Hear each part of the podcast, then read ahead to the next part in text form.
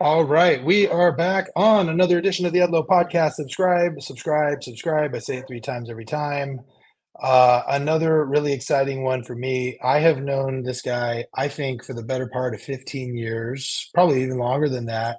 I have uh, AJ Kirsch. Would I call you a former professional wrestler, or what would I call you? Because you kind of retired. Yeah, I did have my last pro wrestling match in November of 2022. And Mm-hmm. I know it's kind of the cliche that, you know, nobody ever retires from pro wrestling, especially in the wrestling sense. And I'm still very active in the pro wrestling community as a host, ring announcer, and commentator. But also, just to be super clear, I am very much at peace if I never wrestle another wrestling match again. so, yes, retired pro wrestler, but never more busy and never happier than with my place in pro wrestling right now. And that is Yeah, well- outside the ring, and I'm very okay that it stays that way. Well, I got to tell you, you know, I, I- I'll tell you a story, and this was actually really interesting. So there was a time you may remember this where I stopped by the PCW work farm when I was living mm-hmm. in Yuba City. And I trained over there for a little while, and it was funny because I feel like I probably came in a little arrogant, and you kind of put me in my place. Uh, and, I? I? and I liked it. You did nicely. You did. Okay. I just, I just, you know, you, to be an attorney, you have to have a level of arrogance to you, thinking you're great. And you know, coming in at six foot seven, I thought I'm just this guy, and I kept, I, I argue, I kept wanting a key to the place, and and nobody would give it to me. And you finally just went, "It's gonna be forever before you get that, man." And I was like, I was like, you did, and I. And I was like, you know what? It- but it was nice enough, and I and I was like, I, I don't take offense at all. I- You know, I have a bunch of basketball coaches that were way harder, and I go, all right, calm down, Josh. You know what I mean? And uh, but I'll tell you something that was interesting. Some of the guys there who'd been there for a while, none of them are still there. I mean, none of them still wrestle that were there that time.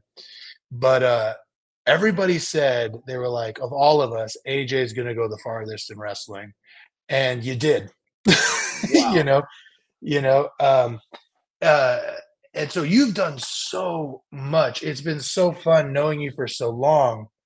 To see you come from that like long-haired, kind of skinny Shawn, Shawn Michaels punk that you kind of Yeah. were to becoming the voice of Hoodslam, show up on Larry King, rock the promo champion, turn into bro, you know, Broseph Joe Brody, which is a fantastic character, and then kind of turn that into so many really cool different opportunities. beyond Tough Enough, like you know, be. be- Did you did you also go on the Stone Cold podcast?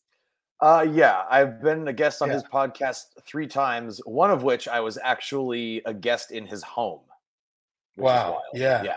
Yeah. So I mean, you've you have been everywhere. I mean, you've done lots of work uh, with the WWE, various different places. So let's start by talking about where did you grow up and how did wrestling even become a part of your life? Yeah, so I grew up in Mill Valley, California, which is about a 10 minute drive north of San Francisco. And I was just flipping through channels bored on some Monday night and happened upon Monday Night Raw.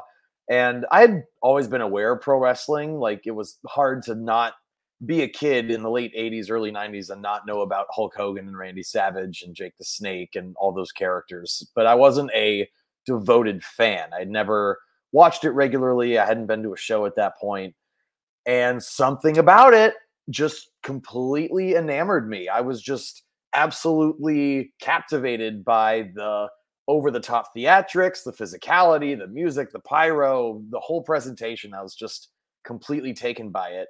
And it was a really exciting time to first become a fan because it was just two months or so before Hall and Nash jumped ship 3 Mhm. months before Austin 316 was born, four months before the NWO was born, and Mhm. ECW was just starting to make some noise. So it was just such an excite like the Monday Night Wars, like shots had been fired, but it really hadn't picked up yet. It was about business was about to pick up.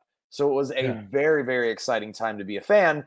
And it was also a time in the business that was it was evolving quickly. So as I was going from a 12 year old kid to, in March of 1996 to becoming a teenager, and then you've got Austin flipping the bird and DX yelling "suck it," and the NWO just being the coolest kids in the room. I just, as I was growing, pro wrestling was growing with me. So uh, to this day, I describe it as a phase I never grew out of. Yeah, well, that's it's so true. That was such a great time. As somebody who's a little bit older, because I think when all that was going on, I was probably 15, 16. Okay. And uh, um, I had been a wrestling fan since, you know, Hulk Hogan slammed Andre the Giant, right? And so before that, wrestling was so kind of, you didn't really talk about it too much. Like once you got past elementary school, you know, you Yeah. didn't really talk. I didn't either. And then, I didn't either. Yeah. I, I, I, I kind of like almost like verbally made fun of it when it felt appropriate to do that, almost to like to not, sus- you know. I hope my friends don't suspect I'm a pro wrestling fan. Like, for lack of a better Right. phrase, it was a very closeted hobby for a Yeah. long, long time, and then it blew up and got better ratings than Monday Night Football for several years. Yeah, I, it was funny. I, I remember a story. I was at a basketball camp at Santa Clara, and uh, I was in a hotel room with a couple guys I didn't really know that well, and they flipped through the channels and they turned to TBS and it's WCW Saturday Night, and they're like, "Oh, look at this! Who are these guys?" I'm like, "Oh, that's Lord Steven Regal," and they're like, "How do you know?" And I was like, "Ah, my brother watches it." You know what I mean? Like it was Yeah. kind of one of those things you didn't really want to admit. But then, as as the NWO and Stone Cold came around, suddenly I can remember the day someone made fun of me for skipping basketball practice to go to a WWE house show, and Mhm. another guy was like, "Oh, I was there too," you know. And then I was like, Yeah. "Oh, wait, this is actually." Okay, it's not just me. And then all of a sudden everybody started wearing the shirts. Right. You know? Right. Yeah. When people start Yeah. coming around, then it's like, oh, okay, no, yeah, I've been a fan forever. Where have you guys Yeah. been? Yeah, and then suddenly I was the cool kid because I was also I was I was training with Ollie at Pro AM, and then I was doing the backyard stuff. So And you Um, knew everything about everybody. You knew who they beat, like the pay per view Yeah. schedule. Yeah, yeah, It's- yeah, yeah, it it's was funny how that's- cool. it, it, like it's cyclical like that, I guess. And I Yeah. like right now. I mean, according to the numbers, at least WWE is doing record business. I Yeah, I don't think the Monday Night Wars are ever going to come back. Everybody, like, No. I think people, when AEW first started, people were hoping that it was going to be like the return of the Monday Night Wars or whatever. And I don't think you can ever recreate that era No. because the business and the presentation has changed so much since then. You can't, as the saying goes, put the genie back in the bottle. Um, it, and it's just, you know, because now WWE is a publicly traded company. They have bigger, larger advertisers to answer to, shareholders to answer to. So, you know, the Attitude Era did what it needed to do. WWF at the time beat WCW. They acqu- acquired WCW and ECW. So they won. But as soon as they won, that shortly thereafter is when they started dialing it back a little bit. And for a while there, it was significantly less exciting than it was from, say, 97 until 2000 and early mid 2002. yeah. You know, it's interesting uh, the cyclical cyclical nature of wrestling because I, so I was at WrestleMania 21, the last one too. that wasn't okay. That was the last one that wasn't in the stadium, right? And uh, 22 was, 22 in 22 was in Chicago. Well, and the, and the reason they did that because WrestleMania 2 had that simulcast with LA, Chicago, and oh god, it might have Oh, been New God. York. Was New York? might have been one? New York. It might have been New York. Um, Yeah. But the plan was, and I forgot where I heard this, but the plan was WrestleMania 20 at Madison Square Garden. I think it was New York, Madison Yeah. Square Garden, then LA, then Chicago, and then ever since then, domes, domes, domes.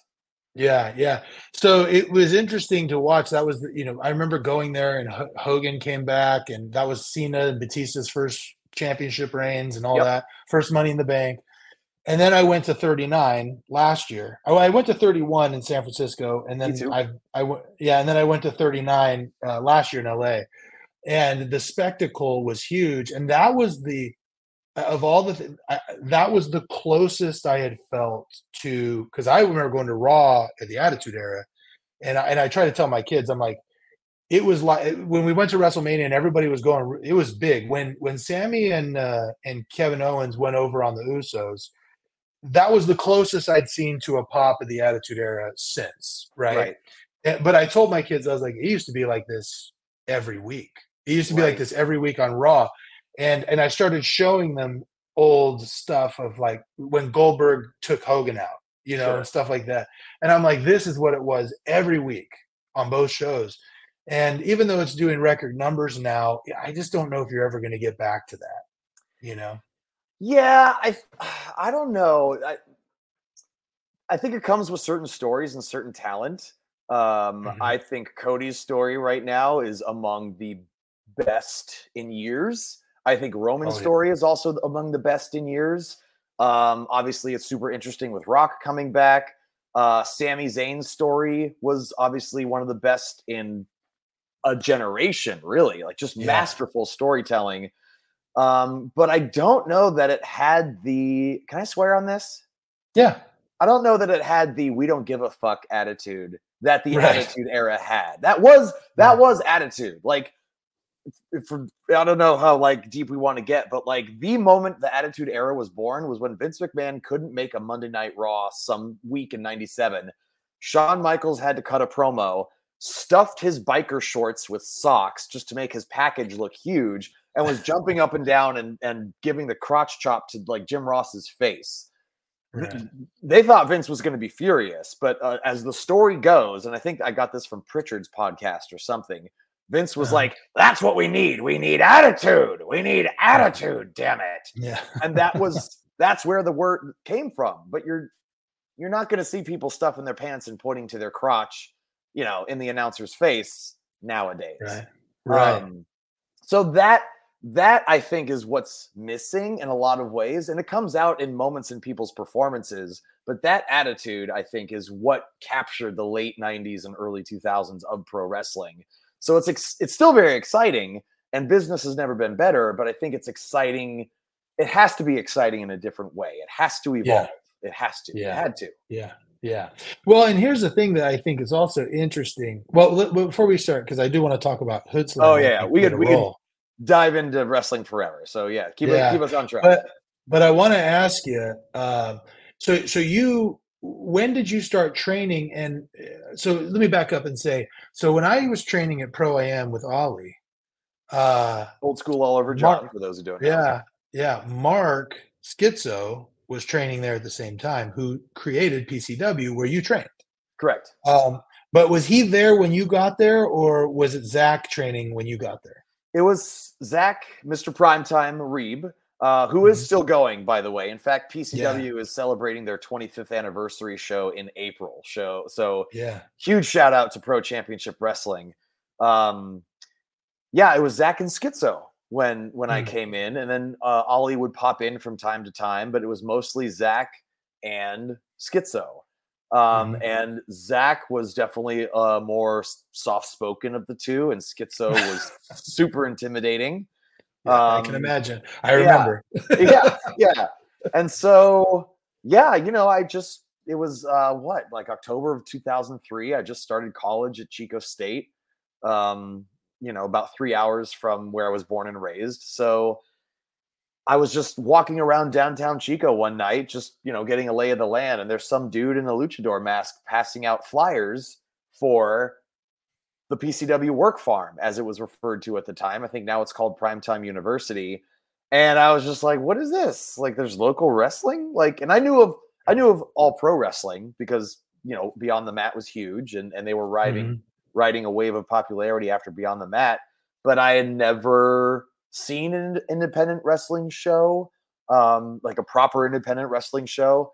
I had never thought about training. It, it, it'd been a dream. Like I joined my high school wrestling team to get in shape because I read in an interview with Mick Foley that if you are too young to join a wrestling school, then join your high school wrestling team because that will teach you discipline, consistency, it'll get you in shape.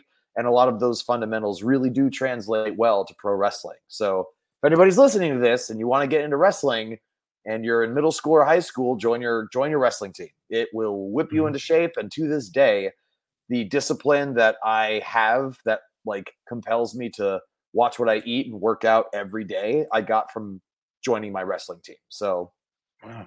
one of the best Yeah. decisions of my life. Yeah. Well, so now now tell me, how long did you train before you debuted? So I broke my ankle six weeks into training, trying Mm. a stupid ass move I was not ready to do. Had to learn Mhm. that lesson the hard way. Uh, wasn't even a move. I was like, you know that uh, front handspring that Jeff Hardy would do over the rope to enter the ring. Right. I would. I tried that. I did it once. I did it again to make sure I got it right, and I landed on the side of my ankle and broke it. So six weeks into training, doing something stupid, broke my ankle. Um, and then as I was healing up and kind of just you know getting getting better, um, they were short on referees. So I, the point for me of joining wrestling school is to learn how to be a wrestler. But I also realize how valuable it is to learn how to be a referee. So you get used to being in front of an audience. So you get used to communicating with the wrestlers, passing messages back and forth between the Mm-hmm. wrestlers. Um, so again, unsolicited advice: if you are training to be a pro wrestler and you have the bandwidth and time to do it, I hope you also learn to train as a ref because just having that additional depth of knowledge is so so helpful. And I was not a confident speaker at the time. I was not good in front of crowds. So this was a nice way to kind of ease me in, get me used to being in front of crowds, get used to chatting with the wrestlers prior to and during the match. Um, so long answer to an easy question. It wasn't until October of 2005 that I actually made my debut.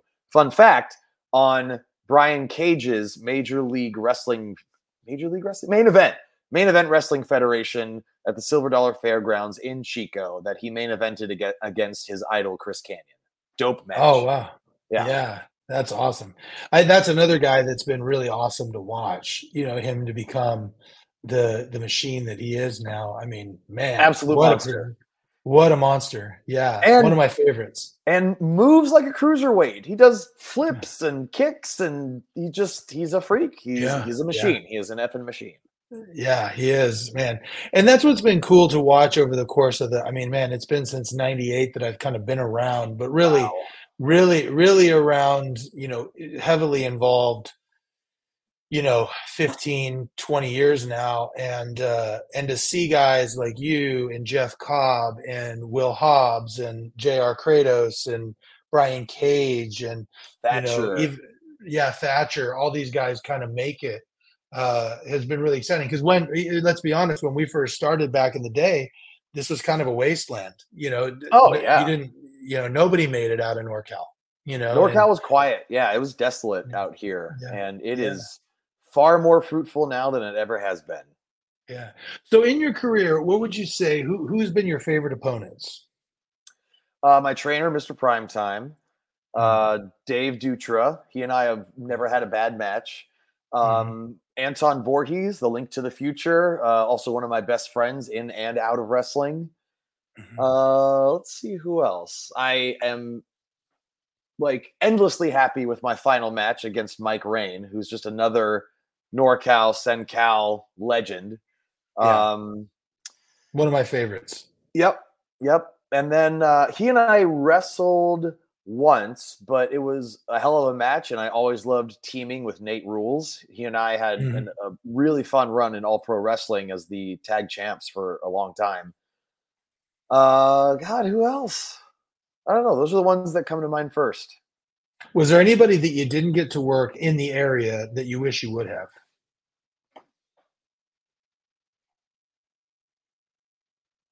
Hmm.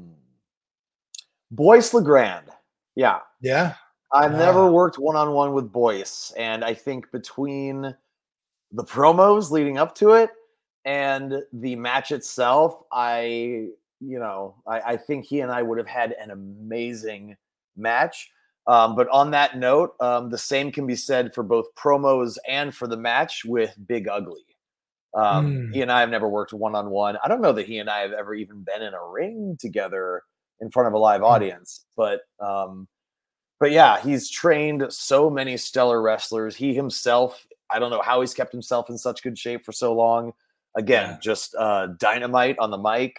Um, so yeah, Boyce Legrand and, and Big Ugly are two guys that I wish I could have not only had a match with, but had a nice long built up program with. Yeah. That's awesome, man. So now uh what would you say you know, do you you've had so many moments. Let's first of all first of all let's talk about tough enough. You get into tough enough. And and while you're there, I mean, so we see on TV and we see some of the things with Bill DeMott, you know, they were calling you tumbleweed, doing those things. How much of that stuff was happening off screen? Uh, well, let's see. That's an interesting question because ev- we were not around the coaches unless the cameras were on. So we never got to know them, whatever they were like when the cameras were off. If the cameras were on, Mm. it was it was they were wearing their trainer hats or drill instructor Mhm. hats or you Mhm. know guidance hats whatever it was but they were always in a training capacity so we didn't get Mhm. to know the humans until after tough enough was done and we you know saw them at at wrestlemania and we saw them at raw and we saw them again when the finale was being aired and everybody was super cool to work with um Mhm. but we just didn't get that um just more laid back humanized version of themselves until after the show was done shooting Yeah, man. So, uh, out of the guys that you you met there, um, who did you think you had the best relationship with? Of the trainers or the contestants? Uh, both. um who did i have the best relationship with the trainers? Let's see. I felt like i got along well with all of them really. Mhm. um i don't know. It was always it was always super easy to be around steve. Even though he was Mhm. he was you know stone cold he was very much stone cold every time we were were working together but i think he had a little bit more variety than anybody else did. Bill demott was definitely the drill sergeant. Trish stratus was the one that would offer maybe a little bit more insight and motivation when folks were getting down. Booker t was kind of the i guess not soft spoken but very wise with his words, very insightful. Um, and Steve, you know, there were moments where he was downright funny. There was moments where you could tell that he was impressed with what you were doing, and then there were moments where he would just stare a hole through your face with just so much as a glance. So Mhm. I think because I saw more sides of Steve on the show, I would just have to say Steve. But of the contestants, like Eric Watts and I are still very good friends. Martin Casaus, who I will go on record as to say I think he should have won the whole thing, and I think he would have had he not injured his ankle. Um, Mhm. it was actually couple of years ago where I launched um, the Tough, excuse me, Tough Talk podcast, where I actually was on on track to interview everybody from Tough Enough, all the contestants, uh, the trainers. Um, I just my heart wasn't in it, um, and I Mm. just stopped doing it. Um, but interestingly enough, I have no idea where Andy is, the the guy who Mm. won the whole thing. I, he Mm. he won tough enough went to fcw before florida championship wrestling became nxt um i think he was released not too long after that last i heard he was wrestling in puerto rico but that was like a decade ago and i don't see him on social media i like looked him up to try to get a hold of him i have no idea where this guy is Mm. Interesting, man. yeah Now, now, of all the things that you did in in wrestling, um, you know, you mentioned you're at peace. What would you say was your favorite thing? God wow Because there's there's Uh, so many things. I mean, you still you you you did defend the uh, what was it the the uh, Yolo County Check- Tag Team Yolo County. Tech. Yep, that's Yeah. right. Technically Yeah. recognized as a champion in WWE, I might add. So Yeah, I have that. go. I've got that. Um, man, God, there's so many, and I don't mean that in like a celebratory type, self-celebratory type of way. Um, so there's a there's a promo that I cut at Hoodslam, um, and you know Hoodslam is definitely outside the box when it comes to, to actual you know to most other pro wrestling, and this was in February of 2017, and every February was our drag show. We called it Femmed Out, where the men would dress as women, the women would dress as men, and it was just kind of a gender bender. Just it's this clash of drag and wrestling. And I had I had dressed up as Tinker Bro, and and you know, I'm, I'm I hesitate to open up a political can of worms, and so I'm I'm just going to leave it at Trump had just taken office, and there was a lot of uneasiness, and it was our drag show, and so I kind of felt compelled to share how I was feeling about everything and and why people at Hoodslam did not like how do I put this? It was basically an anti-xenophobic speech. It was it was Mhm. it was a speech that just let everybody know that like there is some shit happening out there But when I tell you to check your fucks at the door, which I do before every hoodslam, it's like part of my opening sermon, if you will. Um, I let everybody know that we do not care where you came from. We don't care what color you are. We don't care where you call home, who you pray to, if you pray at all. Um, we don't care how you identify, who you like to fuck, or what you have between your legs. All we care about is that you came out to have a good fucking time. And Oakland, we are going to have a good fucking time tonight. That's like the, the brief snippet of it.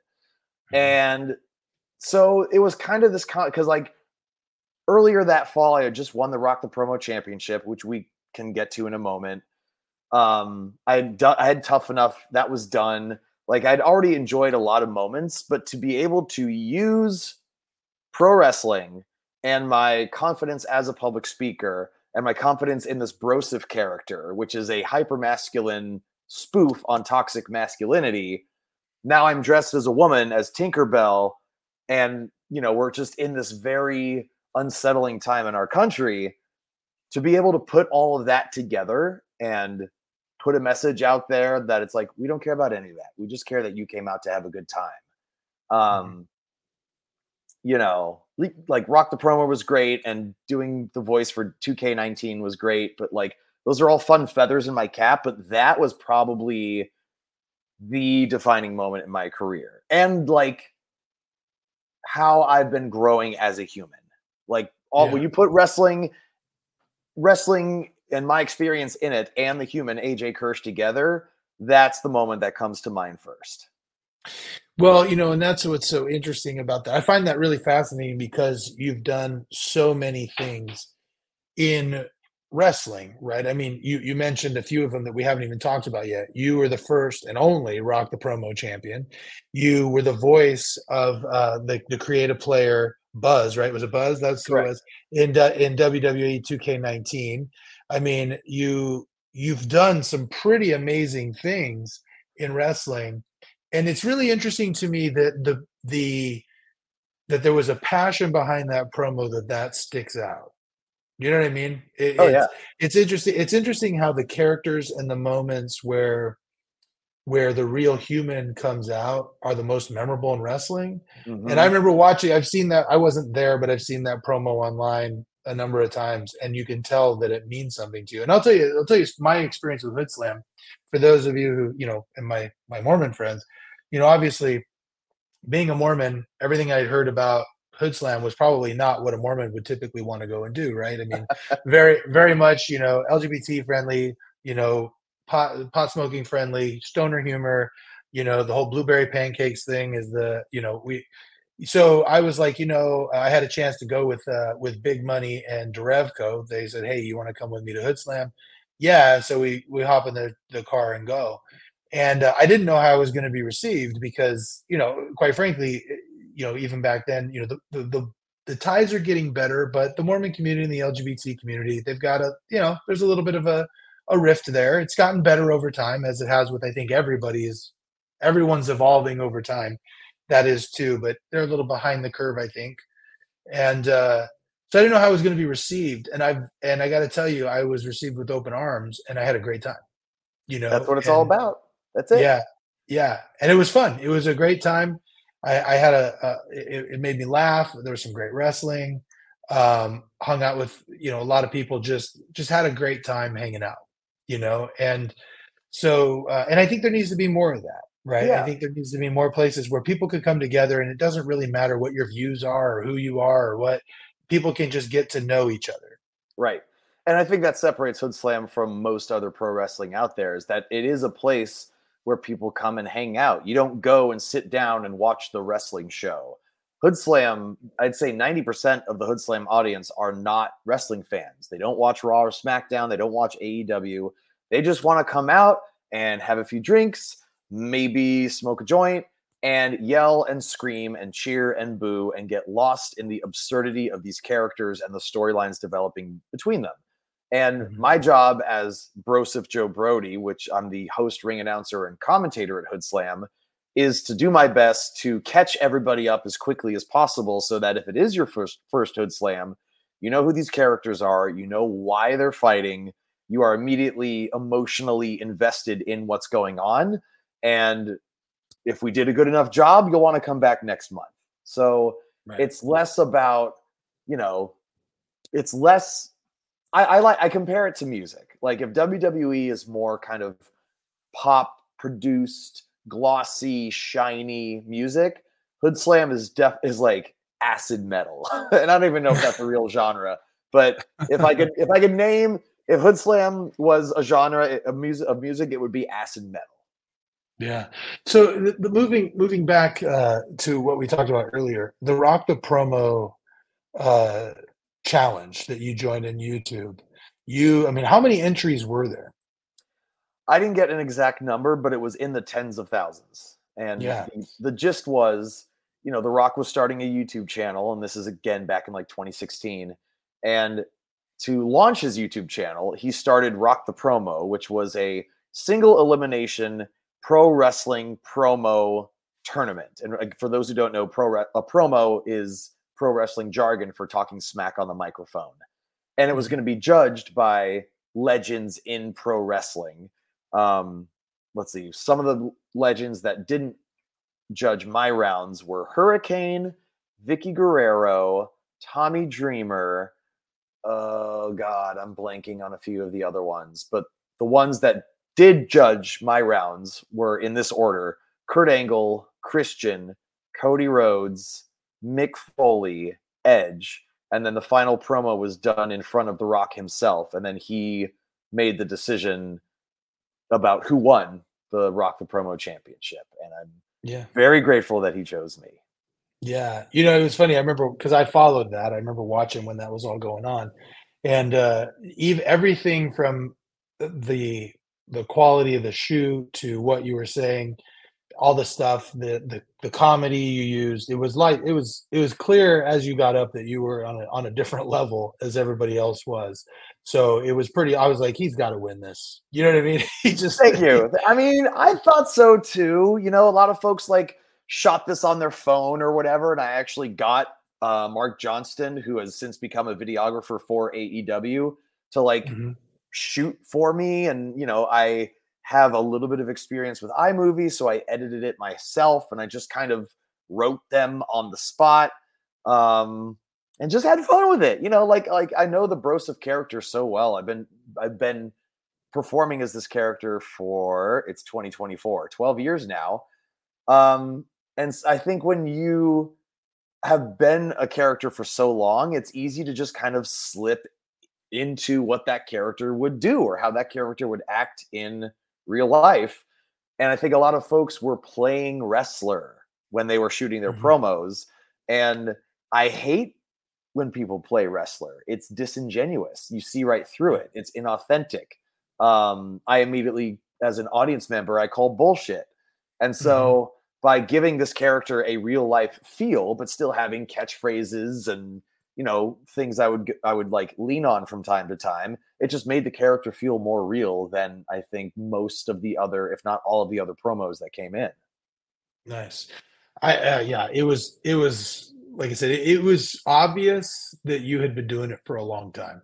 You know what i mean? And i go he he's got it. It was it was it was not a surprise when you won. You know what i mean? And so now now moving on so let's talk a little bit about uh, you know some of the promos that you've cut in um, in Hoodslam, and also just about your your personal status in the LGBTQ community. Because you, I remember seeing a, I don't know if it was a Hoodslam or if it was a Tourette's Without Regrets, but you gave a really good kind of, I wouldn't even call it a promo, more of like a talk about your sexuality. And it it it touched me what you were saying. So maybe you can talk a little bit about because this is what I think is so interesting. Looking at you, knowing you for as long as I had before that, I had no idea. Mm-hmm. Uh, I would have never guessed. Uh, well, first of all, how do you do? You have it a, a, a way you identify right now? Yeah, I'm pan pansexual, which okay, like I in short, I describe that to people as I think hot is hot, regardless of plumbing or pronoun. That's it. Yeah.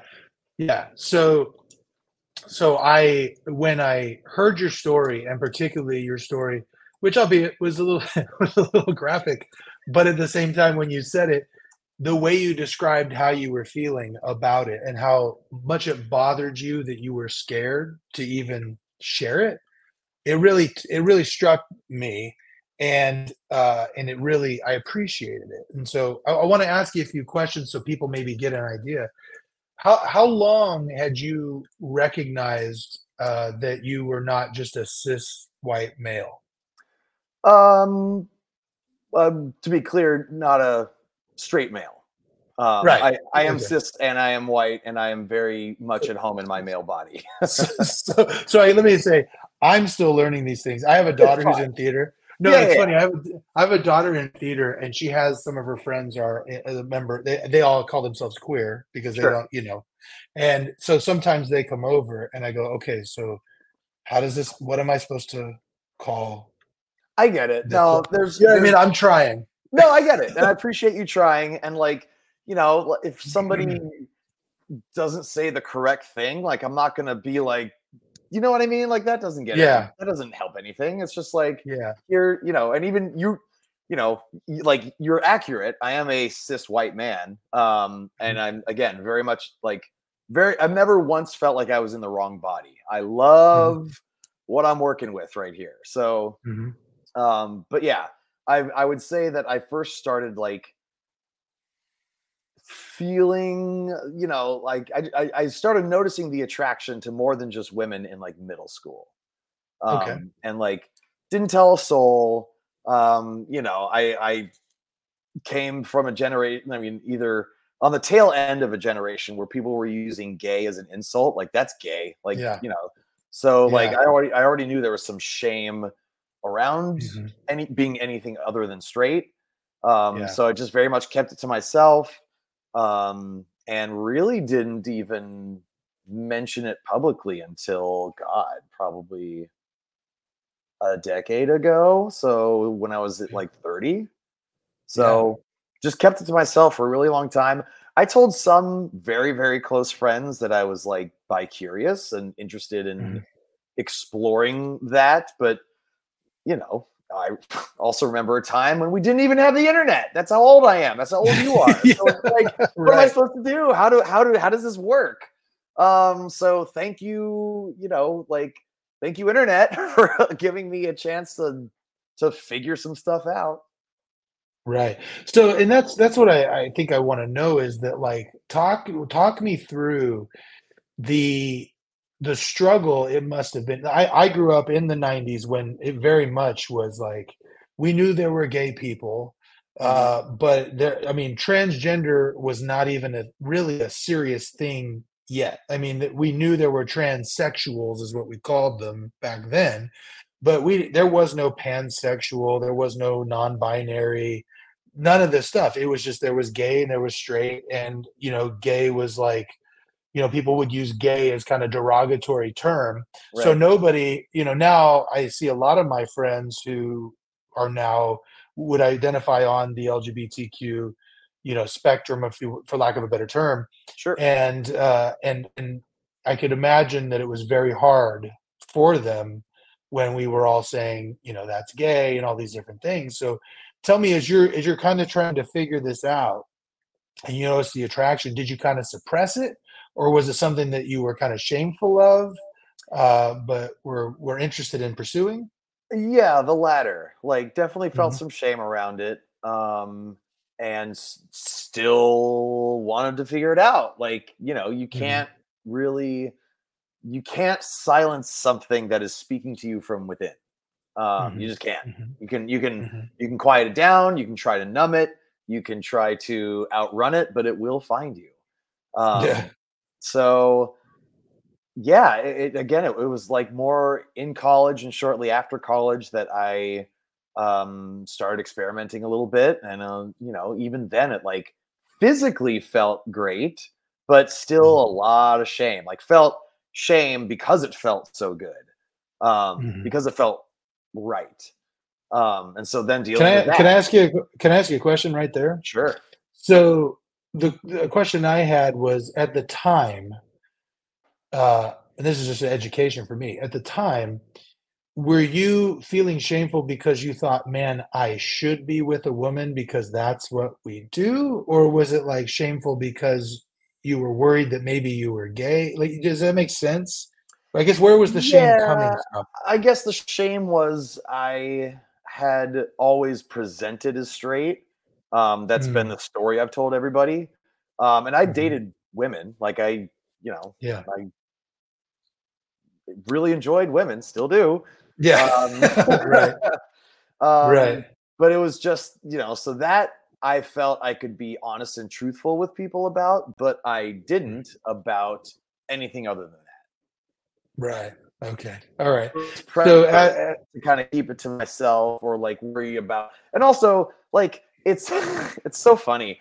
Pro wrestling is one of the most homoerotic forms of entertainment in the world. It's like when you break it down it's like oily muscly guys play fighting in their underwear. Like that's when you when you break it down like that it's it almost sounds silly. You can break down other sports like that too. Like you know baseball is just guys in their pajamas like throwing a ball around. It's like when you when you Yeah. take it out of context it's a little weird but pro wrestling for being as homoerotic as it is also has this just hyper masculine machismo macho man which i almost think kind of comes from the idea that at one point you really couldn't let anybody know that it was fake. Like Mm, pro mhm. wrestling was in the closet for quite some time. Pro Right. wrestling had its own little dirty secret that it would literally assault reporters uh, for even Mhm. insinuating that pro wrestling was anything other than a legit athletic competition, which it never has been. Um, Right. and I, I actually think pro wrestling did itself a wild disservice by denying it for so long. Um, another discussion, which I'm happy to get to if we have time to do Mhm. it. Um, but yeah, it was just it wasn't the story that I had been telling everybody else about me, and I Mm. wasn't sure how that story was going to be received by friends or parents or anybody really, and especially Mhm. people in the pro wrestling industry. Like I did not want to Mhm. be the butt of jokes or ribs or hazing or harassment or any of that stuff. So Right. it just felt not right, but it felt right at the time to just keep it to myself. Got it. And and as, uh, as you grew up closer to the time when you kinda came out for for what what you would I like I I don't know if the with pansexual, if that's what you call it, coming out of the closet kinda situation, but as you're doing that, um, do you feel as though, like, it it there's more shame as you get closer to that? Or did you feel, uh, like tell tell me the I guess, the process of of coming out and and announcing it, making it public. Yeah, it wasn't more I mean, I was slowly shedding the shame as I Mhm. was approaching the the moment that I would come out, which I did on Facebook. Like I just Mm. put up a Mhm. brief post. I think it was Pride weekend in maybe 2014, maybe 2017. I don't know. It was um, I'd have to go back and check. I want to say it was 2014. But Mhm. anyway, um it was somebody slid into my DMs and was trying to sell me on the idea of God. And I am not religious in any capacity whatsoever. Um, and he just did it in a way that just he mentioned something about like queer people going to hell. And I was Mm. like, fuck you. Like, this is shut up. Right. Like, that is Right. not that's bullshit. Anybody who tells you is that is bullshit. Um, and in that moment, I was just like, you know, this feels like a good time. This feels like a good time Mm. to let everybody know. Um, and so it was just a brief, like, like literally, it was just the type of like, dear Facebook, uh, happy Pride weekend, and for the record, I like girls and guys. Love AJ something Mm. like that. And I I did it on Facebook because I thought to myself, if anybody really has a problem with with it, they'll either DM me and I can address it if it's a friend of mine who doesn't like it, or I can just block the person. Uh, but if they really have a problem with it, they'll have a problem with it to my face, and then we can talk Mhm. about it. And not that I'm like I've never been in a fight in my life. Like I don't want to fight Mhm. anybody. Um, it wasn't with the idea that I would fight somebody, but it was like if they have an issue with it, if it's really going to affect my life, then we can talk about it like adults and not behind uh, you know, the veil of a keyboard. So it was that just kind of religious imposition that Mm. I was like, it feels right. It feels right. Like Mm. So it was it was it was a little bit of a a put an unintentional push, and it was me pushing back. Mm. Now, uh, just you know, I'm a I'm a religious guy, so I have to ask. You said you mentioned the the, the the selling you on the idea of God. Would you consider yourself agnostic or atheist or just non-religious? What would you consider yourself? That's a good question. I um I would have identified as atheist for a long time. I think I still do, but I am open to the idea that there is something connecting all of us. Mm. Um, we're all made of the same stuff. Everything in the universe is all made of the same stuff. Um, I don't think there's a god in the sen- in a religious sense. I don't yeah, like the like the like, like the Judeo-Christian form of God. correct, correct. Well, or any, any, any of them. Uh-huh. I just that's Mhm. just not. It doesn't make sense to me. It doesn't. I think there have been a lot of catastrophes and injustices and horrific events because of people refusing to accept other people's beliefs and uh, that continues to this day obviously and It i don't yeah. think i don't think it's any one religion's fault but when i look at the and i'm not saying that there isn't a great deal of community and empowerment and love that does come from religion Mhm. I've seen a lot of really awful things happen as a result of people just refusing to accept other people's beliefs. And not just beliefs, but skin colors and sexualities and way of life. And if it doesn't affect you, leave it alone. Yeah, is it? It's an interesting as a religious person who agrees with a lot of what you're saying. It's a it's a hard it's a hard thing when um when religious I would say scripture can be interpreted to be almost whatever you want it to be, you know? Right. And, and right. that's hard. It's very twisted. It's very like it's it, a lot of religious scriptures are uh, manipulated to suit people's individual agendas. Um Yeah, what I what I often say to people is is uh, I think there are too many people out there who morph the religion to themselves rather than morphing themselves to the religion. ooh well put. And yeah, and uh, and so that is actually I'll tell you, you know, I I've gotten back into wrestling, finished training with Johnny Jeter. I've been wrestling now for a little over a year, though taking very few, you know, select bookings here and there.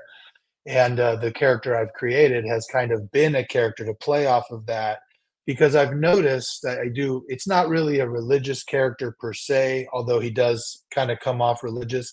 I noticed that was like a lot of these things that you that I that I believe, a lot of the quotes that I see from the Bible in different places, different scriptures.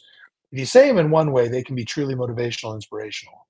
But if you say them a different way, they can sound really creepy and weird right, right and and uh, so i kind of play on that and I, and I do see that and it's unfortunate that people will find these scriptures from four or five thousand years ago and use them in a way to kind of hate people which is exactly the opposite of what religion is supposed to do right that's it if you're using Yeah. religion for hate you are part of the problem if you're using Yeah. religion to inspire fear and rather than acceptance and hope you are part of the problem yeah yeah and i think i think that goes with a lot of things i think if you're doing that with politics or anything yes if you're using it as you're using it to divide and hate it's it's not as help it's not helpful right and so and there's so there's still so much tribalism um, in the Yeah. U.S. and elsewhere, where it's like, well, if you're not this, then I don't like you, or if you're not that, then I don't like you. Um, Mhm. It's just so easy to be divisive when I, I agree with you. I think the basis of religion is to be inclusive and build community and strength and lift each other up rather than step on the person next to you to get yourself into a better position because they don't believe what you believe. Yeah. So I'm going to ask you a question that probably sounds a little s- silly, but I, I want to ask it anyway. Maybe it won't sound silly, I can't wait. but I'm curious as somebody as somebody who who has never been particularly religious. I have kind of morphed my moral fiber, uh, my my morality, towards um, you know a, a, a view of God and kind of rules and commandments that you follow um, and, and, and whatnot. And that's kind of morphed on how I have viewed the world and then also how I kind of present in service to others. As somebody who's never, you strike me someone who's never really been religious. You know, wh- where have you found that uh, your sense of morality? Is it through society? Is it through just your your upbringing? Where did you find it? Uh, that's another really good question. I think all of it. Um, hmm I my parents are very morally grounded people. hmm Integrity is paramount to them. hmm Um, you know, we're we're obviously raised in a capitalist American society, so it's hard not to take cues from that. But also, it's it's kind of it's not exceedingly difficult to take cues as to what it does wrong as well. Like you hmm know there there was a time where i valued my worth as a human based on my productivity which is a very hmm capitalist way of thinking and i'm sure everybody who has a say in our economy would love it if i kept thinking that way and was just grinding nonstop and making a lot of money and spending a lot of money um, and that just it doesn't feel right to me i think you know going back to um, just what feels right. Like I, I listen to my intuition. I listen to the voice hmm inside me, and and and when something feels right or when something feels wrong, I don't always act on that voice. And nine times out of ten, when I don't, I regret it. Um, there's just you know, can you take care of yourself and still take care of the people around you? Can you Yeah. make a difference in people's lives in a way that makes their lives better and yours? Yeah. um, can you help people when they need it can Yeah. do you have enough then do you have any to spare like i don't think that those things have to come from scriptures or a religion to resonate with people i think it's uh it, it doesn't make them any less valid when they do um hmm but when i think about you know super churches that don't open their Yeah. doors when there's a flood hmm what the fuck what the, Yeah. What would Jesus Right. do? Like, gee, you know what I mean? Like, um, Yeah. and this isn't a good example, but Joel Osteen has a like, I don't know, dozens of millions of dollars mansion um in I don't know, Texas. I don't I don't know. I don't know where. But like he's somebody who just preaches the message and the hope and the value of God. And then when people who have literally sent him money need help, where is he? Like Mhm. it's it's infuriating. It's legitimately infuriating. And I'm again, I, I want to be clear that not all people who who believe in religion are like that, and most of them aren't. Yeah. Thank God. Um, Mm. and it's just it's just when I see that, and it just gives it gives religion a bad name, and Mhm. it's it's just very contradictory. It's very hypocritical. Yeah. Um, You know, it's interesting. I, I look at that. Here's how I look at that because um, because I do I do agree with a lot of what you're saying. I do. I think that the one thing, especially the stuff about when you have a when you have a ton of money and you're not sharing it, that's definitely not. In fact, that's that's completely different than what Jesus said. If you look at the scriptures, there's many there's instances where a rich man comes to him and says, "How do I follow you?" And he goes, "Sell everything you have to the poor and come follow me." And then Mhm, and then they give everything away, and some of them can't. They won't, right? right? And so that's that's exactly. uh, But I- but I think that the the my my view of religion is is remembering that we're all imperfect, trying to do the best we can. hmm So maybe that's somebody's weakness that they are stingy, they're greedy, they have a hard time. Other people, maybe it's gluttony, right? You know, uh, Sure. they consume everything. Uh, some people, it's other things. They have their own passions and desires. And all of us, the concept of Jesus to me is that we have somebody there to help us right those wrongs when we can't right them ourselves. It's very almost like a AA, you know, Right. um, where it's like a everybody's situation. where- sponsor. yeah, exactly. Not not every I tell you, not everybody agrees with me, and a lot of them use even within my own religion, who use our religion as a way to hate on other people. Um, and I've found it very interesting that there are people who can use the religion to hate on other people, but can legitimately think they're not, which Mm, is actually really, which is really kind of a, an interesting cognitive dissonance yes. that I've I've been which I've been exploring. But I, I think it's it's uh, it's refreshing to hear because I think there's a lot of people within uh, my church in particular. There, you know, I don't know how much you know about the Mormon Church, but there has been some people who have who have started to leave the church for various reasons, and some people will hang on because they go, well, I don't know how I could be like how I could raise my kids without the church. right. And right. and I go, "I- I'm pretty sure you could, you know, lots of Yeah. people do. Yeah. you know, Well, I- Yeah. to your point, I think a lot of people also uh, attach their identity to religion, and they Yeah. don't know who they are if they didn't have the scriptures or a certain set of rules, or if they didn't go to church every Sunday or whatever it is. When I, I feel like the, you can still be a very good person, and you can be a good friend and a good neighbor and a good parent and and child, everything. You can be a good human. Um, with or without it. yeah. You know, it's that that identity thing is actually really interesting because I think we both know people who also do the same thing with wrestling, right? It's Oh, part of their yeah. identity, And and so they yes. can't leave Yep. it alone. you Yep, know? you're. I know people who do that with wrestling, with their job, um, with you know hobbies that I can tell they just don't. They're not really that into it anymore, but they're like they can't let go of it. Um, Yeah.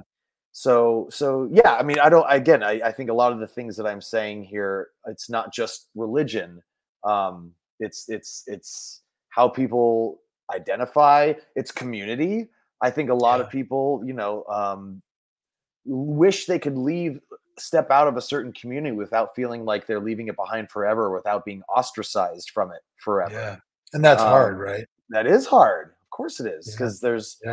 you know your friends are in that community and you you you built up reputations and relationships because of this certain community so it's like Yeah.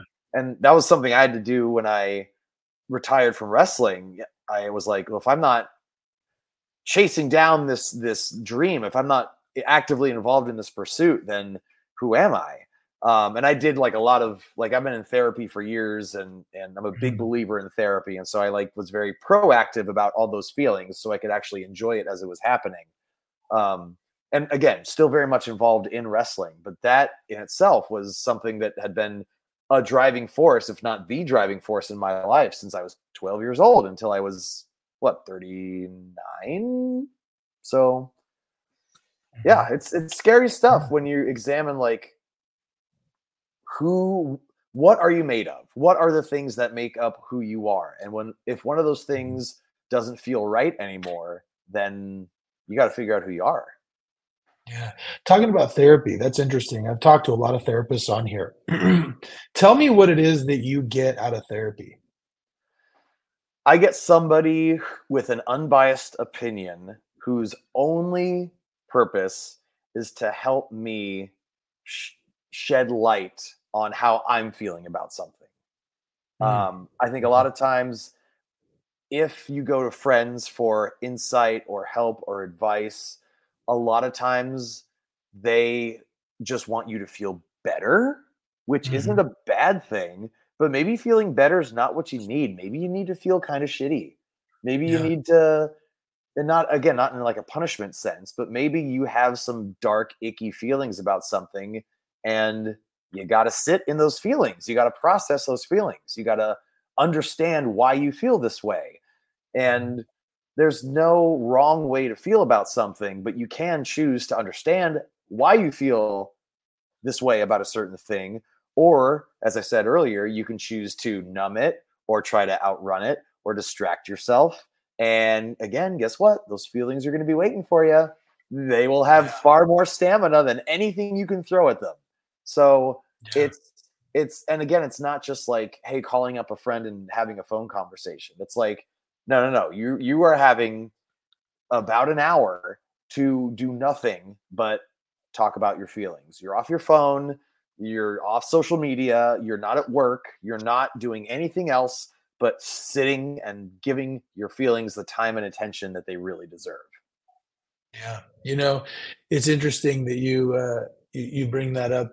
I, you know, I've I've had my I've definitely had my experience with therapy. Some of it worked great, some of it didn't. But I find that that sometimes you have to be forced to kind of go through those bad things to you know to, to process those bad feelings to get to that next stage. Oh yeah, you and and yeah, and it's so helpful to to do that, especially like you said, with somebody who's unbiased. You right. know, uh, it, it's uh, sometimes exactly what you need is to be able to really just sit in that discomfort, and you need to be forced a little bit to do it.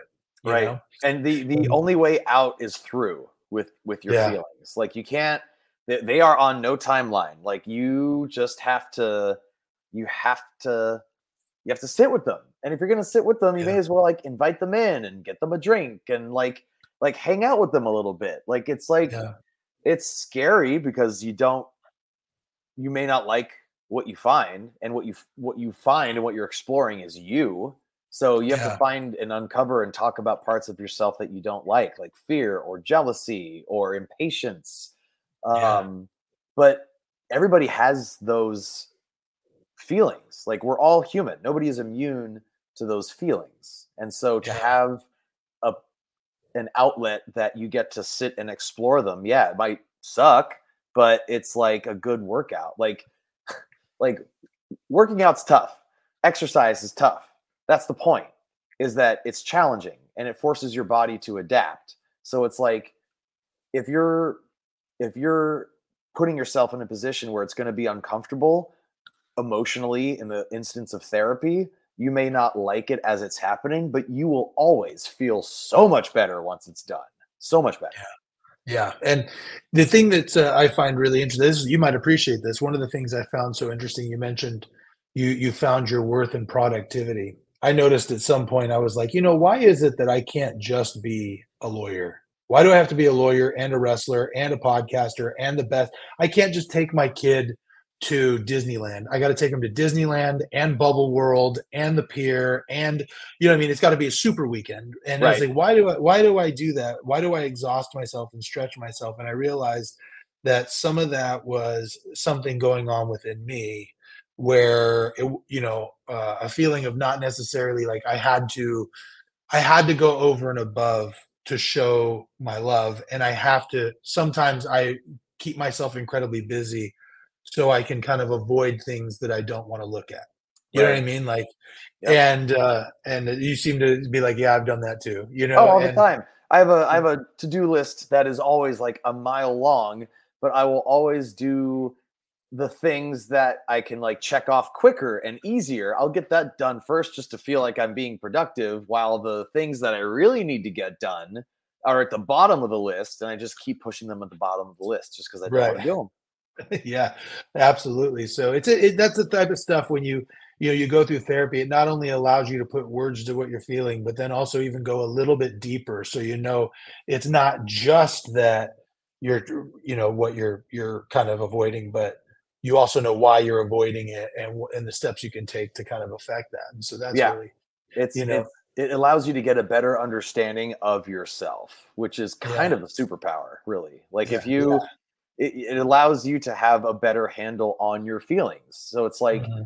you know, even in moments where it's like, if somebody cuts you off in traffic, like it could be the difference between raging and letting it ruin your day and coming home and being like, I can't believe this motherfucker cut me off in traffic. And now your whole family has to hear about it because what, and then it's like, what are you really mad about? Like, what are you, right.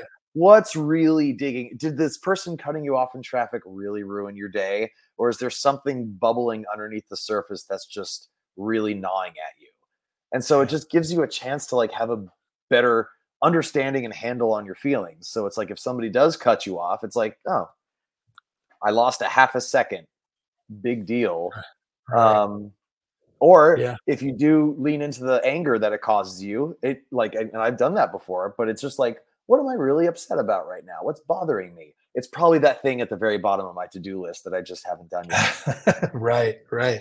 You know, here so so moving to another topic now. Now since since kind of retiring from wrestling, and even before you retired, you started doing this, but you're also you're an actor, you're you do voice acting, you are a minister, so you officiate weddings. Mm-hmm. Um, you MC. You just got through a Super Bowl weekend. You were down at the Super Bowl doing that, which you, we had you scheduled, and you lost your voice, so we had to reschedule because you were so busy doing your oh. your stuff, which I was happy to do.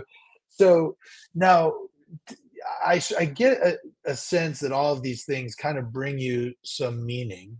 Um, what what is the meaning that you get from say like officiating a wedding or doing you know you, you strike me as somebody who does things that they're passionate about more so than things that are going to make you financially wealthy per se uh, i'm sure you'd like to be wealthy doing your passionate stuff but i'm saying like you seem you seem to be passion driven what is it about these things that make you enjoy them so much i love being a presence that brings people together. Mm. Um, and so as I like pivoted from wrestling to hosting ring announcing and commentary, and it was actually years even before that when I realized I needed to be a confident public speaker if I was going to pursue pro wrestling. I I just love being that that presence that mm-hmm. sets the vibe for an event and and I over these, you know, again, 12 years or so since I've been hosting on a regular basis, I've I now know which parts of my humanity to, t- to tap into depending on the vibe of the event. Because at Hoodslam, you depend. Was I hosting when you came? Oh yeah. Okay, mm-hmm. so you saw me at like my biggest and loudest and just like, you know, like I'm I'm as loud and at times as obnoxious as I can be. I, I, feel mm. like I need to fill that room with you know several hundred people in it um, with my presence. Uh, at a at a wedding, for example, I get to bring out my tenderness and like a splash of humor from time to time, um, and that's a lot of fun too. When I'm hosting at the Super Bowl, it's also a very big, excited, family friendly presence. And again, being born and raised in the Bay, I got to host the 49ers stage at Allegiant Stadium at the Super Bowl on Super Bowl Sunday. So it was like mm-hmm. People are are there, they're already excited. They want to be more excited. So it's my job to to tap into the part of my humanity that allows them to be more excited. Um, I've also done everything from Make a Wish events to corporate fundraisers to music festivals and stand-up comedy shows, uh, burlesque events. Like if there's tech conventions, I just did CES at the beginning of the year. Like if mm. there's a microphone and a stage and an audience, I can host that event. And wow. and it again goes all the way back to pursuing wrestling because wrestling is so many different things. It's part sports, it's part drama, it's it's very theatrical, um, and there are tender, quiet moments, and there are moments that require your brains to be splattered against the wall.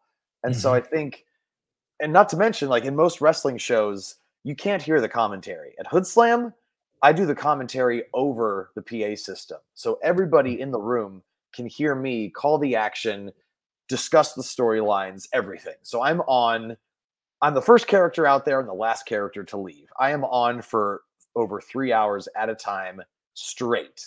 No breaks, no bathroom, no nothing. So to have that rapport with an audience for three solid hours, I've gotten really good at reading an audience and knowing mm. where they want to go and knowing how to take them there. So mm. to again to kind of summarize, the joy I get is to be like we're all going on this ride together and I'm driving.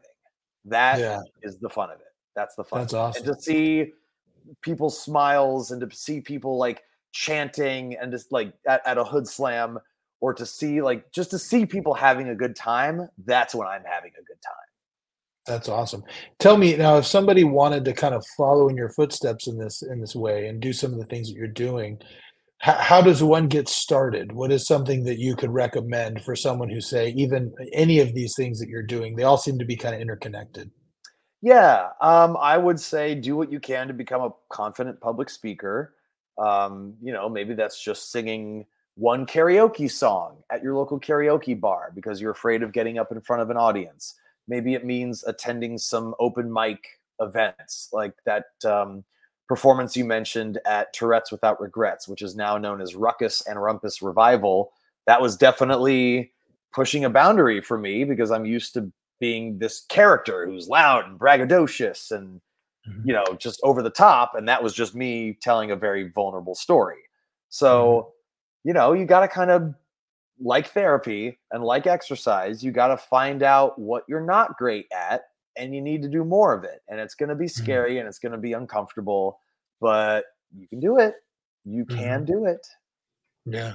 You know, I got to say, there's something about you that I've always really enjoyed. I, I, we talked off air about how you were one of the inspirational voices that I followed during COVID when we were all shut down. You've always struck me as somebody who is a it is a, a, a rather positive person. Uh, even though you you are, uh, if anyone follows your social media, there are times where you can tell that you may you, you're very honest about when you're struggling with something or you're kind of going through a life change mm-hmm. how, how is it that you are able to stay so positive and what would you recommend to other people to help stay positive have a positive mindset yeah um, well i appreciate that thank you yeah. um, if feels like a right time to plug my socials if anybody wants to follow me And uh, Twitter and Instagram at AJKIRSCH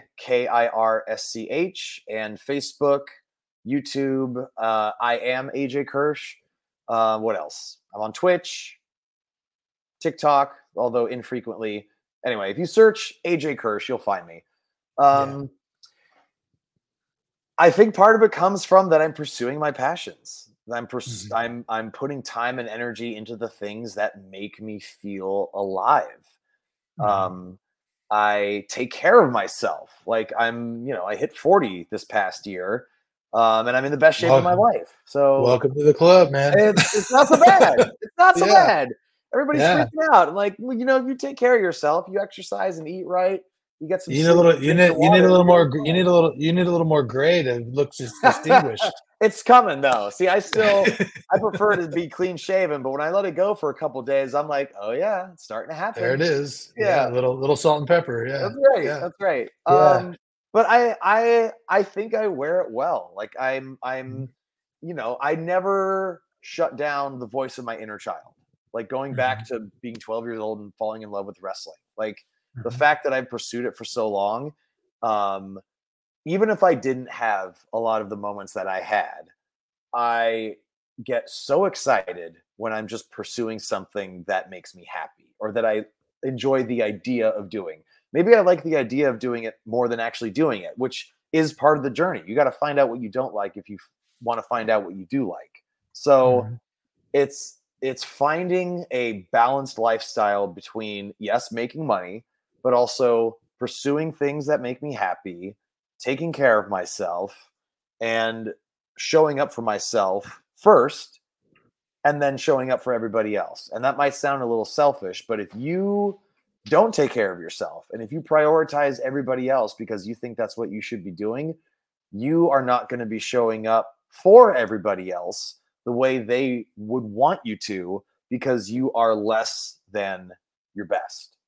So yeah. I absolutely go out of my way to prioritize self care. Like I said, I work out every day, I watch what I eat. I try to get as much sleep as I can, but it's always the first thing to go. Um, I am admittedly far more dependent on caffeine than I would like to admit, um, and I'm working on that. But I I take care of myself emotionally, physically, mentally, um, and I I've never lost track of what makes me happy, and I always work to develop those pursuits further. Yeah, you know, and I don't think I, I say this a lot on here. I don't think people understand truly the connection between physical health and mental health. Like it's paramount. Absolutely yeah. paramount. And yeah, it's tough. Like I, you know, I've been doing a fitness focused lifestyle for more than 20 years. In fact, like during the week, I am a personal trainer here in the San Francisco mm-hmm. Bay Area and also like virtually uh, on Zoom. So, like, you know, this is it's not a small part of my life, but the fact that I can host five days of Super Bowl events in a row, and the fact that I can do three hours of nonstop commentary at a hoodslam, and the fact that if I have to wake up at four in the morning, I don't say I look forward to it, but I do it because I know I'm waking up that early because I've got something awesome happening that day. Um, mm-hmm. And I just can't, I cannot overstate how important it is to take care of yourself. My mom just hit 80 years old, 80, and she is sharp and mobile and funny and healthy. And my dad's not far behind her. My dad is, I think, 70, I think he turned 78 this year. Mm-hmm. Um, and on his birthday every year, he cranks out one set consecutively of push-ups to match his his birthday year.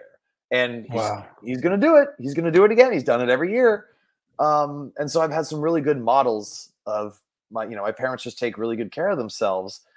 And it's not always fun to like get salad instead of fries. And it's not always fun to, you know, just choose the healthier option as opposed to the more delicious option. But every time I tell people I'm 40, they're like, get the hell out of here. And it's like, yeah. it works. Eating right and exercise, sleeping and drinking enough water, it works. And it's never too late to, as I like to say, get your fit together. Absolutely, man. So true.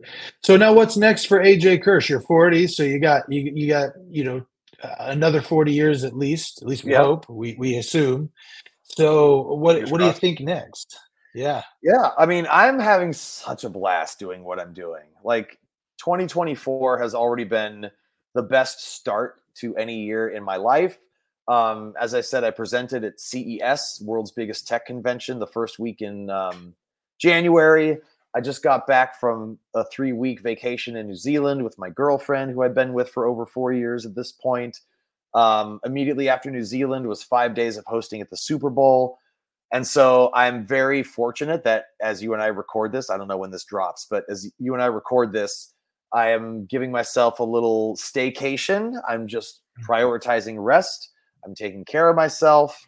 I'm taking care of projects that got put on the back burner because I've been so busy. Um, but this weekend, I'll be hosting a comic convention in Stockton. It's called Stockton Con. Um, it's a mm-hmm. two day convention. Trish Stratus, Lita, and Hacksaw Jim Duggan are among the biggest names are, that are going to be there. The the guy who voices SpongeBob SquarePants is going to be there. So it's like some pretty some pretty nice. dope guests. And conventions are another genre of live entertainment that I've been hosting lately and having an absolute ball because I'm a fucking dork. Like I like yeah. like between wrestling and video games and like Legend of Zelda and Spider-Man, like I'm still again, I, I am still very much listening to the inner my inner child. And my inner child, my 12 year old is thrilled with my 40 year old. That's one of the reasons yeah. too why I think I'm just still so excited about life. Um, and then what? I got a Hoodslam coming up in Oakland on Friday, March the 1st. I'm guest hosting a karaoke night in Oakland, middle of March. I'll be in Philadelphia for the week leading up to and through WrestleMania. Um, oh, I'll see you there. I'll be there. Oh, dope! Amazing, amazing. Yeah, yeah. Um, yeah. So yeah, I'm just I'm in a personal training during the week, like I said. So it's like I am so enjoying helping people dial in their discipline and their eating habits and and some folks are coming to me not even knowing how to work out or use the machines at the gym and so to be able to kind of introduce people to a more mindful and motivated approach to their fitness just makes me feel great. So it's hmm. like i don't know everything's going pretty great. Everything's going pretty great right now. And i'm kind of of the mindset that like i'm self-preservation like i'm trying not to enjoy it too much because it's probably not going to be this good all the time. But at the same time life's pretty yeah. fucking good right now yeah you take wins when you get them right oh yeah so, yeah absolutely yeah yeah all right so so i want to uh, you've given me a lot of time and i appreciate it i'm going to ask you three questions i ask everybody okay? okay so here's here's the first one what would you say is your biggest uh um uh what would you say was uh your biggest success in life? Um, oh my god, my biggest success in life. My inner 12 year old being proud of my inner 40 year old. That is a that's a great one to have. It's Yeah, really my cool, you know. eh, It's it's really cool. Like I look back, so you know, I've had, as we all have, I've had some really tough times, and at the same time, I've had some really good times, and sometimes they're at the exact same time. yeah, And Yep. um, but uh, it's it's really cool when you look around and everything that you hoped you would be, you have been, and Mhm. that's not to say that you don't have more to do or that you're not, you know, you're nobody's perfect and there's things we could work on, but the fact that everything that we ever hoped would come true has, that's a pretty that's a pretty good uh, good deal. Yep. Yeah. Uh, the phrase I go to is grateful but far from satisfied. Yeah. Oh, that's a good way to put it. Mhm. So, next question, what would you say is your biggest failure in life and what did you learn from it? Uh, I did not set out what I achieved to do. I I'm, I was not a WWE superstar. Um, Mhm. that was the goal when I was 12 years old, and it was for my entire adult life. And you know, I there's no way that they're they they've known me for since 2011. Like I've been on the radar Mhm. for a long, long time. If they wanted me, they would have given me a phone call by now. And so that's my biggest failure. But at the same time, I would not have enjoyed all the moments that I've enjoyed, nor would I have carved out the life for myself that I have had I signed with WWE. Um, how do I put it? I would have gotten eaten alive had I gotten signed to a contract shortly after Tough Enough. Eaten Mhm. alive. I was not ready to be in that environment. I was not ready for that ride or that schedule. Um, I wasn't. There's just I, I wasn't confident enough. I was I was just not developed enough emotionally to be there.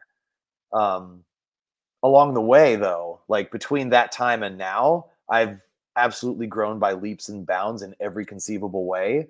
And I have been able to enjoy moments when I've literally had to remind myself out loud that I wasn't dreaming and could have never predicted would have happened to me. So, to my biggest failure, I think, is also one of, if not my biggest successes, which resulted in the 12 year old being proud of the 40 year old, in that um, everything that I've enjoyed, my entire experience has been based on chasing what feels right to me, like chasing my Mhm. own authenticity. And had I not chosen to pursue a career as a WWE superstar, none of any of this would have happened. None of it. Yeah. And so Yeah. I've learned that I am much more than a wannabe WWE superstar because it didn't happen. No, that's that is a great way to put it. You know, I've told I told somebody recently, actually think it was my son, because he's you know, he wants to be a rock star. He's a great guitarist. He's in a big he, he a big choir guy. He's hoping to get to the Berklee School of Music in Boston. He's doing really great.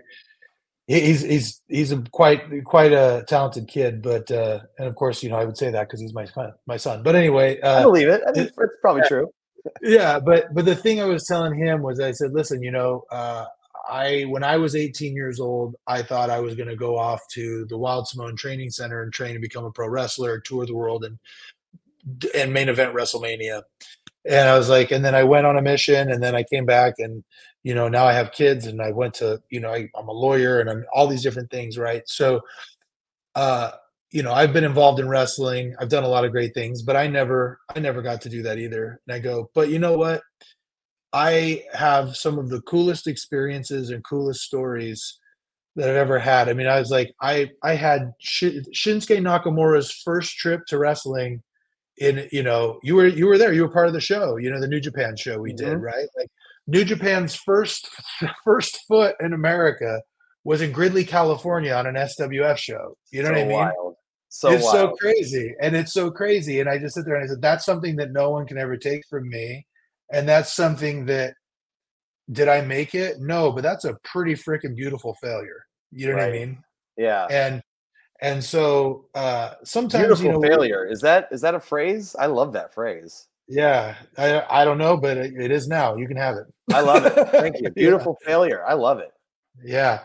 So um So yeah, man. I mean, every failure, uh, every failure I've ever had has put me exactly in the position I should have been in. Mhm. You know. So now the last question I have for everybody is: sometime down the road, you're going to pass away, and there'll be a funeral. Yours will be well attended, I'm sure. And uh, when it is, someone will give a eulogy. What is the one thing you hope somebody says about you in your eulogy? Um, he left everybody he knew better than how he found them. Yeah. I can tell you, man, that's that's true. Like especially especially um it was really interesting because uh, when when I was running SWF, you were always very nice, but I did I did feel that chase from you. And I think when you kind of dropped that off, you became much more even more positive than you were before and just such a nicer just a generally nicer guy. You know what I mean? Not that you were ever a bad guy. I'm just saying Right. like you could you could feel the positive energy off of you and you've become just a you, you're quite an inspiration even though we probably don't talk all the time you know uh, we don't see each other very often i watch everything you do and it's just it's inspiring to see somebody be so passion driven and, and continue to be successful so keep doing what you're doing man I really, really appreciate that. Thank you. And yeah you know, we we we haven't talked much over the past several years, but it's always a joy when we do. And I'm honored that you would invite me onto your podcast. I had a great time chatting with you, and uh, yeah, I think I, it was it was refreshing to be able to disagree on certain things and still be able to have a conversation. Like yeah We don't- isn't that nice don't- doesn't happen often great. It doesn't. No, it doesn't. And it's it's a shame that it doesn't happen more often because we're not, you know, we're not trying to